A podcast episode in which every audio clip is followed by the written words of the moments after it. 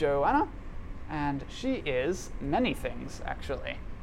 She is the Vice President and Lab Director of IBM Research Australia and is the Chief Technology Officer of IBM Australia and New Zealand.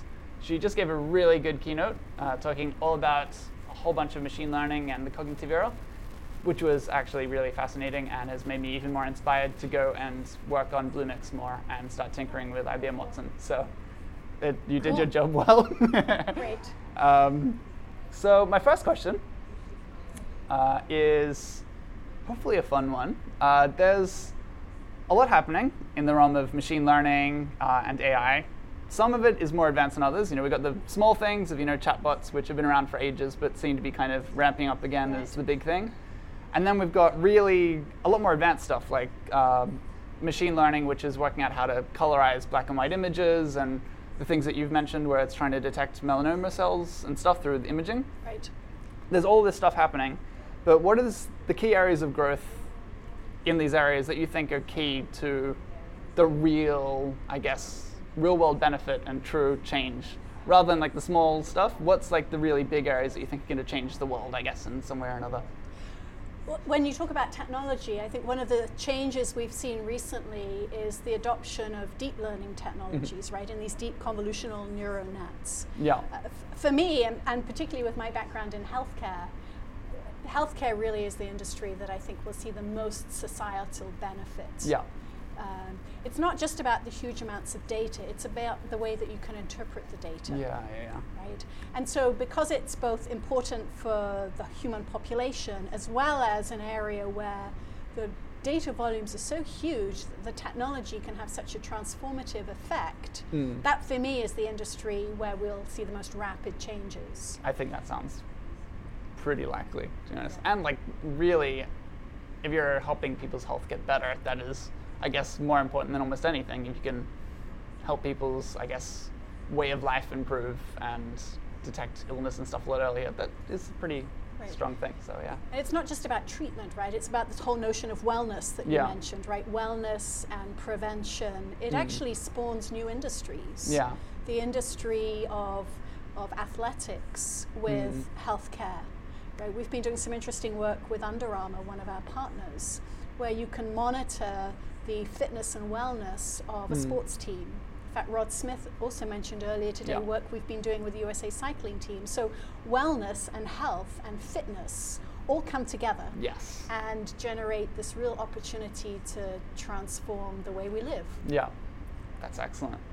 Okay, well, because DevDiner is really focused a lot on developers who are more likely to be in the field where they're interested in getting into machine learning mm-hmm. and they're hearing a lot about it, where would you recommend they start? If they have a little bit of idea about it, but they kind of want to do something and get into it, but they don't know where to start? Where should they start? So a couple of a couple of areas, right? Um, if they if they're students at university, uh, many of the universities these days are sponsoring hackathons. Ah, yes. You've probably been involved in hackathons. Uh, we, with our Bluemix platform and our Watson Developer Cloud platform, we've already published a lot of APIs in our Watson Developer Cloud. Yeah. And so we run hackathons, often in partnership with a major industry client, uh, but also with a set of universities. Yeah. And that hackathon experience over a two or three day long weekend is really a great hands on programming experience where you can take a business idea, some technology, uh, take somebody else's APIs, glue them together, choreograph a new solution. You're learning at the same time that you're building something. Yeah. And you're around a whole bunch of people who also got the same goals and Yes. interests who can all help out as well, Exactly. which is great. Yeah.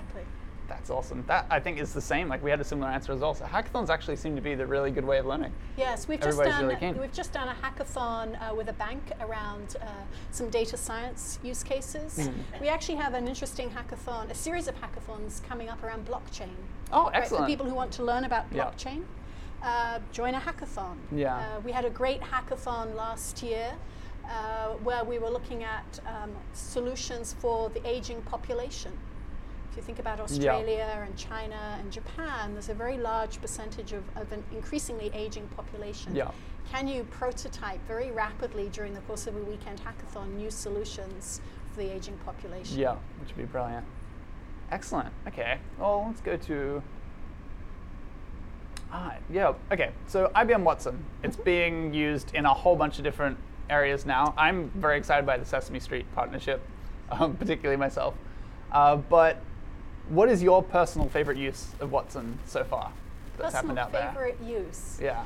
So one of one of my favorites is again it comes back to healthcare, Mhm. but it comes back to some work that we did with the Baylor College of Medicine, Mhm.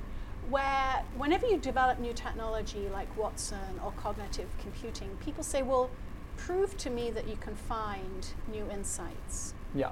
Right? So it's not a search engine. We're often asked, right, is Watson a search engine? It's not a search engine. It's about inference and learning and reason. Yeah. So you need to be able to establish that you can, in fact, drive new insights from data that other traditional techniques have not found. Yeah. And so we did a piece of work around our Watson Discovery Advisor for Life Sciences initiative with, with a university hospital to understand could we identify new peptides in their Okay. data sets and could we identify new targets for potential drugs of the future. Yeah. And as we did that retroactive data analysis, we found new insights. Excellent. And that was, that was really exciting. That's what you want to happen. That is, that's perfect. Cool. I like that. All right. Then, one thing that I'd like to leave everything with, like the way I like to end each interview, is to leave it really open. To just say, okay, say you've got a developer watching right now. What's the one thing that you'd like to leave them with that they can take away from this interview and just keep in their mind is the last thing that they remembered? What would you like them to know? I would say focus on understanding how to build new neural net models with deep Mhm. learning techniques. Uh, lots of those uh, techniques are available today in open source software. Mhm. Contribute to the world of open source. Uh, start programming in MATLAB, start programming and building your own convolutional neural nets. Uh, deep learning is really transforming the way that we think about machine learning, and that's a very exciting application space. Cool. Excellent. Well, thank you so much. You're welcome. It was a nice pleasure. to meet you.